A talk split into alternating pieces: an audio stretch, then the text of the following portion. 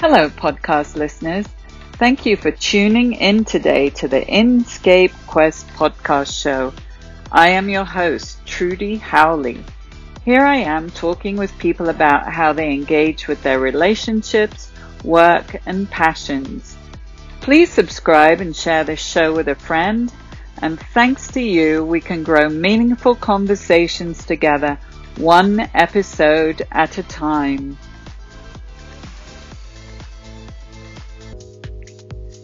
Today I'm having a conversation with Cassandra Rusvolt, licensed clinical social worker, somatic trauma therapist, and certified sex therapist.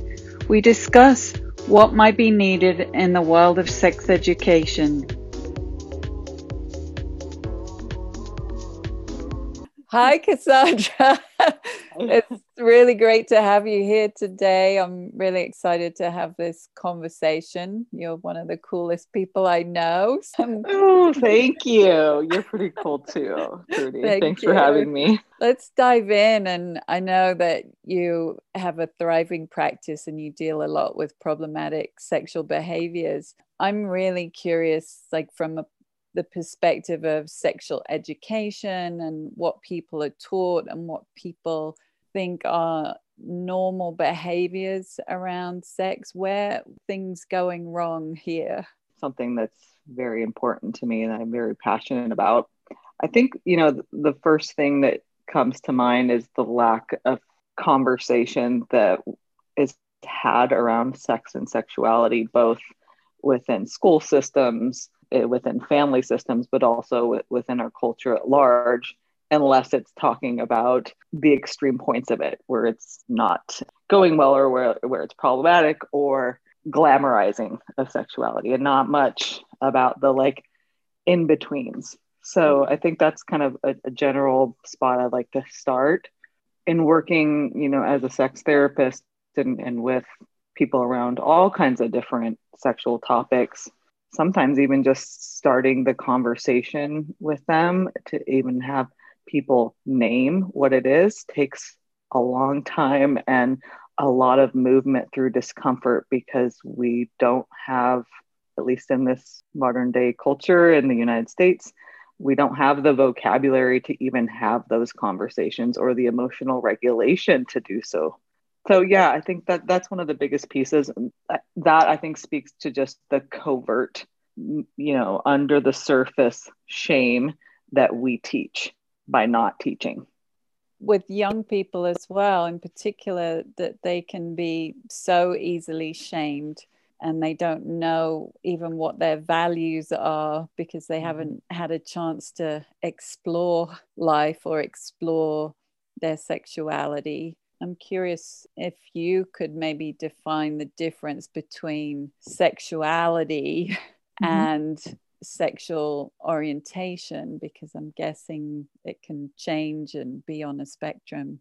Sexual orientation is complicated itself. So it, it generally it means who who are you attracted to, but it, that doesn't have to mean who do I want to have sex with and who do I want to live with and who do what group do I socialize want to associate myself with and who do I fantasize about it can be a combination of all those things I'm not sure if, if that makes sense but there's uh, Fritz Klein created this definition or kind of uh, chart to be able to look at what sexual orientation is most people just think oh sexual orientation is who I want to have sex with but it's so much broader than that um, but generally, so just as a, as a go to for our conversation, it's who, who am I attracted to?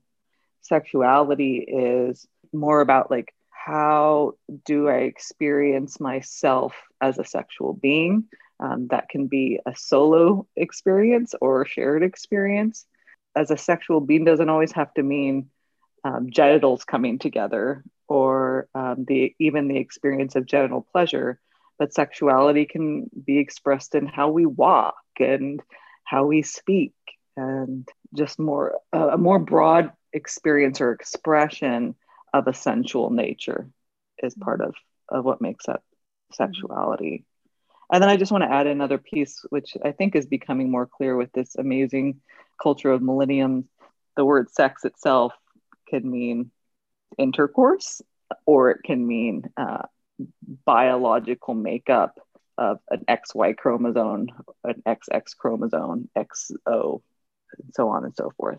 Really wondering about the young generation as well, because I know, you know, older women who've maybe been raised in a patriarchal society where they they don't even know what their sexuality is because they've followed heterosexist norms, I guess, in terms of perhaps servicing their husband. And then, so they're one end of the spectrum, like learning to explore their sexuality. And then you've got young people. I'm wondering if they're exposed to more of a culture of performance rather than exploration because they're so saturated with media images of self again it comes back to what what was the conversation that was or wasn't being had early on good research especially more so out of like the netherlands um, mm-hmm. where sex is talked about more openly at age appropriate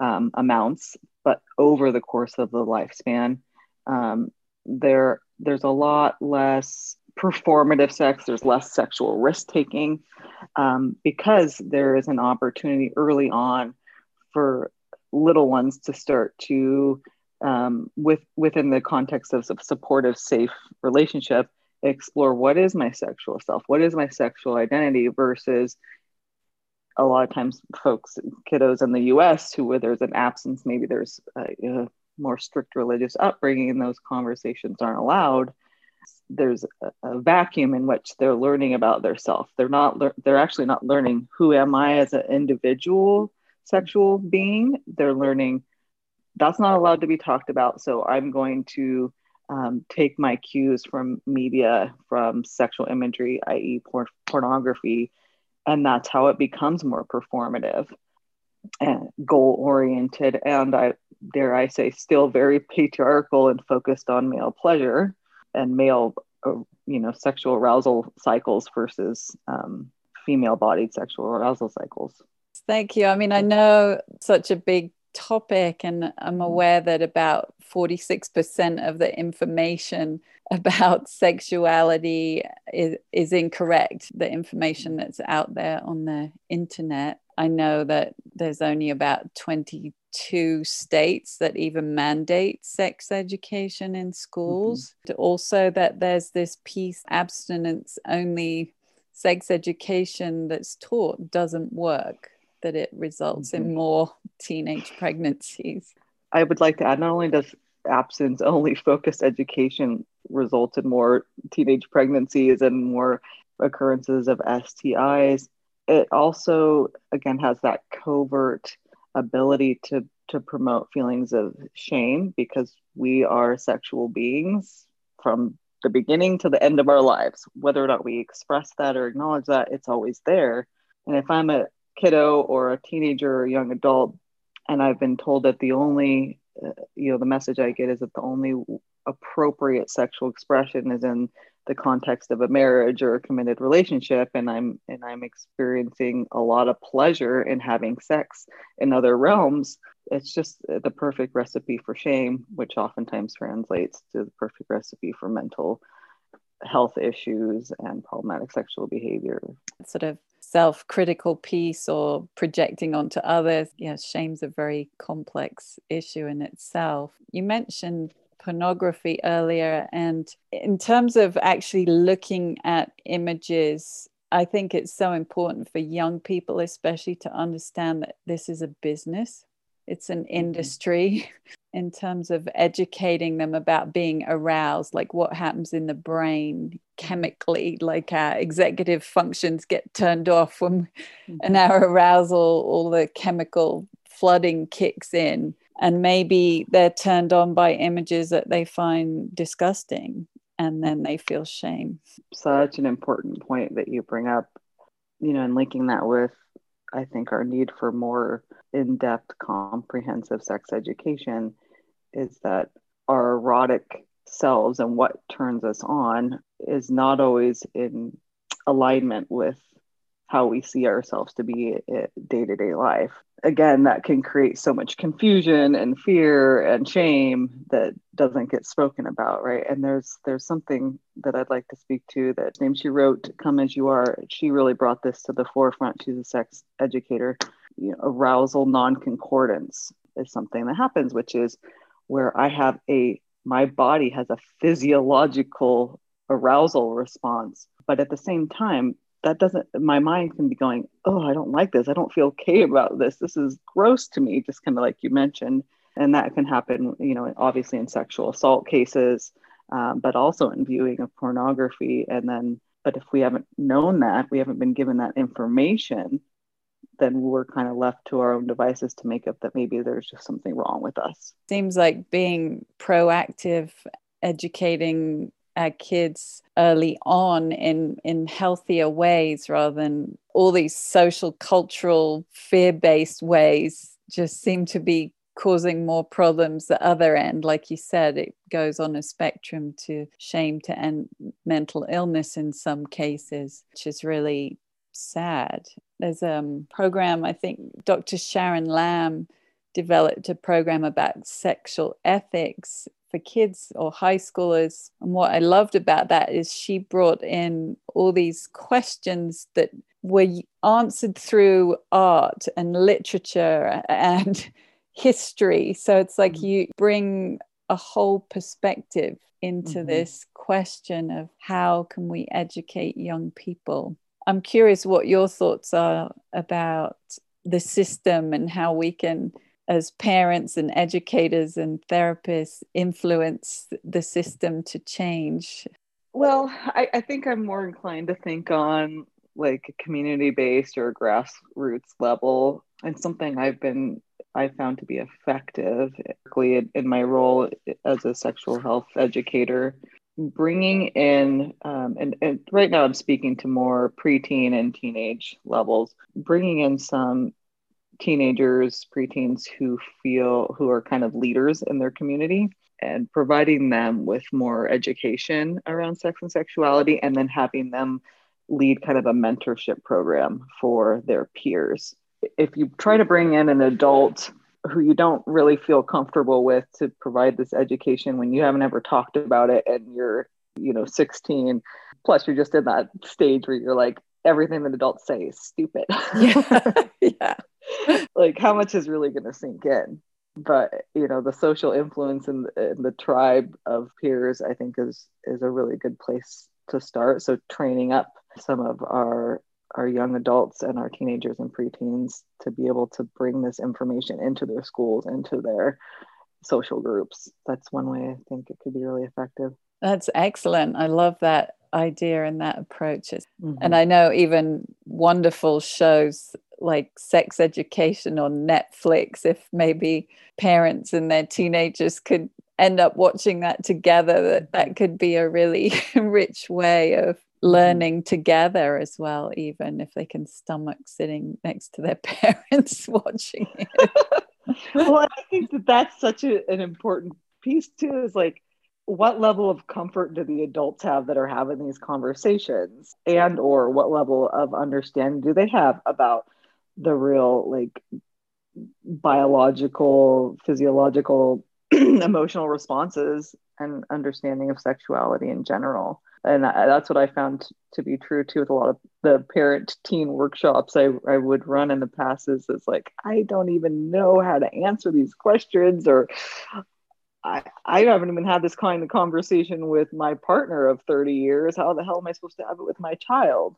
Exactly. Yeah. So that's a really excellent point to make. And there a paradox going on that kids are actually more open about sexuality than many adults are, yet at the same time, are they informed or are they getting the right information? I guess the question is for you is is mm-hmm. that what's part of the problem here? in a lot of ways they are more educated because they have access to the internet um, which isn't always bad you know it's not always i'm looking at pornography i mean there's some great website resources out there uh, for teenagers that focus on sexual health a lot there's a lot of conversation or even just memes coming up on Instagram and things like that that are really have been, I think, very healthy for teenagers in their development of sexual self. It is Scarleteen, sex ed, sex ed for the real world. And that's a good resource. Very good resource, yeah, uh, for teenagers and um, you know very LGBTQA plus um, inclusive and aware, informed. So, what's what's your take on young people? Most of them seem to be more interested in hooking up, and then they have conversations about being exclusive. Whereas my generation, it's more people were in relationships or they cheated. So there's this kind of more open um, approach to actually being in relationships and ex- sexual experimentation anyway. Do you think that young people are equipped to handle that emotionally? Again I, you know as is always it really depends on the individual. Like what what is their have they spent time getting really clear about what are my sexual values? It, it, maybe if it is within my sexual value set to to have multiple partners and and that feels in alignment with me then and i and i have the ability to really check in on like an embodied level not just a conceptual sense of self um, but i know in in my body when it feels right and when it doesn't feel right. And i've been given more opportunities to you know when, when i'm getting cues that this doesn't fit for me uh, and when I am just maybe trying to get more social acceptance or um, am overriding what is really who I want to be, um, then I think, you know, if somebody has those skills, then I don't personally, as a, sex therapist, think there's anything wrong with that. I mean, mm-hmm. sexual exploration is a part of of that developmental stage. As far as the shift, for I, I, the cultural shift, I mean, I, I just think that's part of, of the growth of the, the nation in general is becoming more, uh, you know, there's often that pendulum swing. It's like more uh, open to sexuality, less open to sexuality, you know, and, and I feel like we've kind of, the pendulum has started to swing in this way where polyamory, non monogamous relationships are becoming kind of more mainstream. And I'm curious as well how COVID's going to be affecting people's sexuality because I know some people actually use sex as a way of anxiety relief. What's going to be the outcome of people being locked up and working through their anxiety of the pandemic? People been more intimate with their partners have things been going well uh, people who who've perhaps been in domestic abuse situations is it is it worse people their use of pornography has that escalated into addiction? I, I do know that uh, i think there'll be a whole spectrum for some people at least a lot of the the cisgendered men i work with pornography use has really ramped up. But i also think it's put a, in perspective a lot for people about the need for real connection, physical contact.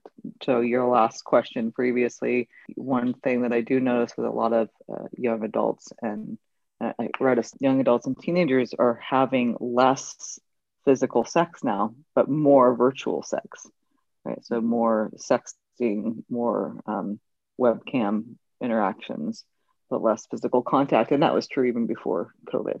Be interested to know more about all the neuroscience of that as oxytocin releases mm-hmm. when you look at images or vasopressin mm-hmm. flooding or whatever goes on in the in the chemical part of the body what do we need to be educated around if we're having virtual sex and and what are the legal ramifications of sharing mm-hmm. those images wondering is in your job Mm-hmm. What do you think is the most important thing that should be normalized? I mean, one thing that is that I'm coming back to in my mind as I'm kind of searching around in there for the right answer. uh, I think there's multiple right answers. what turns you on or what brings you physical pleasure is not inherently bad.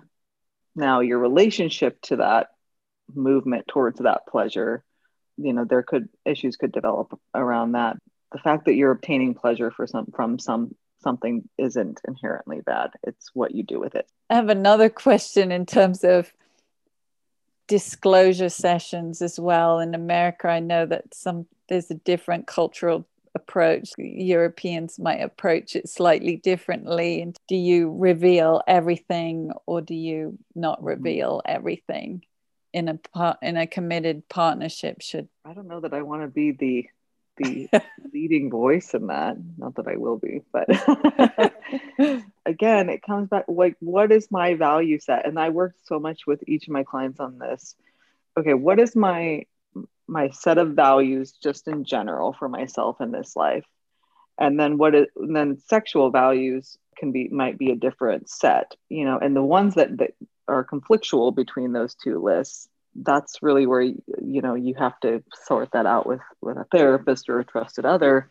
Because if maybe you have a one of my values is honesty with my part you know honesty in all my intimate relationships that's one of my number one values. And then one of my sexual values is adventure and a novelty or something. Maybe you're allowing yourself to have extramarital affairs within that value set, but it's not congruent with this one because you're lying to your partner. You know, how do you sort that out? I can't be the one who tells you. You have to make that decision for yourself. Like, you know, in that role as a therapist, I might say, well, how much distress is it causing you? If it's causing you distress, then it's a problem, you know, and that's usually the barometer. Some people come in and it's like, yeah, I've had affairs um, but I'm okay with that, and I'm okay with not telling my partner. Then it my job as as a non-biased, objective person in their life is to say, okay, well, if that feels in alignment with you, then I'm going to follow that. But if it's causing distress to you, you know, psychologically, then it sounds like a change needs to be made. In terms of problems and distress, what in your practice do you think your hope is for your clients in reorganizing and reintegrating?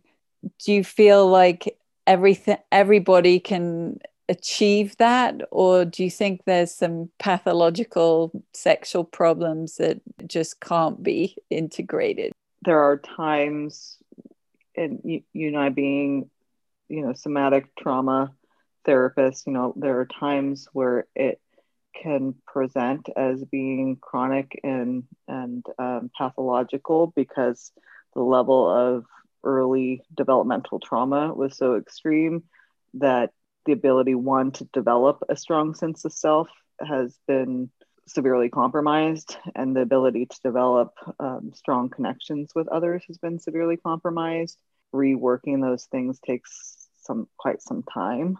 You know, there's an individual I work with right now that I think of who has been addressing his uh, problematic sexual behavior for years and years and really dedicated to group work, individual work, support groups, bibliotherapy, reading books, on and on. And yet he still being able to uh, keep his value set in alignment with his sexual behaviors is a weekly challenge for him. Mm-hmm. And, and, you know, given his upbringing, um, I just don't think that he has those neural networks that have been built up or laid down as firmly yet to be able to do that. I'm interested in understanding better the sexual addiction versus addiction to drugs or alcohol or gambling uh, is it one and the same or is it a different pattern of addiction? So this is a very hot topic um, with a lot of controversial ideas on both sides and i feel like i kind of uh, walk this liminal space because i am sex therapist and that you know being a leading body around how to treat out of control sexual behavior in the us doesn't believe in sex addiction and i'm also a sex addiction therapist but the, the reality is that the jury is really still out on is this the same as uh, uh, is this the same is the same thing happening neurochemically as other addictions there hasn't been any conclusive repeatable research done to show that as of yet. So, hence why it hasn't been included in the DSM. Yet, it does appear for some people to really mirror a process addiction. There are folks that in my practice, I would say, you know, this person really does fit more of a, an addiction model. And the addiction model is very, very helpful and fruitful for them, but I don't use that as a blanket approach by any means. Understanding and supporting people who may be challenged by this, you know, how do we, not just therapists, but family members or friends, how do we understand and support sex addiction? I want to make another distinction before I answer it, though. I want to make a distinction between, you know, the terms I use sex, you know, sex addiction or out of control sexual behavior. Those are two models I'm very familiar with. Um, one is an addiction disease based model. The other is a sexual health model that still addresses people who have con- who have value conflicts. But there's also uh, sexual offending behavior, right? And and where somebody is violating another person's boundaries sexual boundaries and i want to make a distinction with that that that is there can be overlap between these three things anybody who has sexual boundary violating behavior against another person first and foremost needs to be seeking out treatment for that and and having learning accountability around that and um, ensuring that there are protective things in place because I think sometimes those things get really convoluted. So when I think about a family member coming in and learning that their loved one has sex addiction or out of control sexual behavior, sometimes the first thought is, "Oh my gosh, are my are my nieces and nephews or my grandchildren safe around this person?" And I just want to clear up that it, it is not one and the same thing um, I think getting more clear about like what is it that you're struggling with? Can you be more, you know, and maybe that, maybe that's not the right conversation to be had with a family member, but um, but going into it without making assumptions and asking like it, it you know is there anything that I need to be concerned about with vulnerable populations in our family? And if not, then just trying to be a more supportive um, presence and recognizing that a lot of this is the vast majority or every single one is rooted in shame in some way, sexual shame, um, or and also emotional dysregulation. Um, it is not a moral failing, and I think that's where uh, you know people's fear and then judgment comes in immediately when they hear those terms, right? And so I would just encourage people to be conscious and thoughtful about the fear and the judgment. In this whole idea of clear definitions and you know being proactive in education and getting the right information out there so we can have more of these kinds of conversations allow every generation to be a part of these conversations i think is mm-hmm. is a really healthy way forward just you know being on the spectrum of this journey that can be a positive thing is hopefully mm-hmm. avoiding the problematic behaviors by having the education up front yes yes yes i love that like now I, one of the things i've been feeling really excited and motivated about within the work that i do is is doing sex education for adults too because we need it as well yeah you know, there's so much that people don't know or just even don't know how to say out loud. Absolutely. And I think even the older generation as well, like people in their 60s, mm-hmm. like polyamory is pretty common there. And also, they have a pretty high rate of sexually transmitted diseases, too. One of the highest in the nation. yeah. So, thank you so much. I think we've covered a lot of ground and posed a lot of questions and hopefully taken the stigma out of some of these conversations. So much for having me, Trudy. Yeah, Love thank having you. this conversation. Thank you for listening to this Inscape Quest podcast with me, Trudy Howley. If you like this show, please subscribe on Apple Podcasts or Podbean and leave a comment. You can also find me on Instagram at InscapeQuest. Thank you for listening and for your shares. Cheerio for now.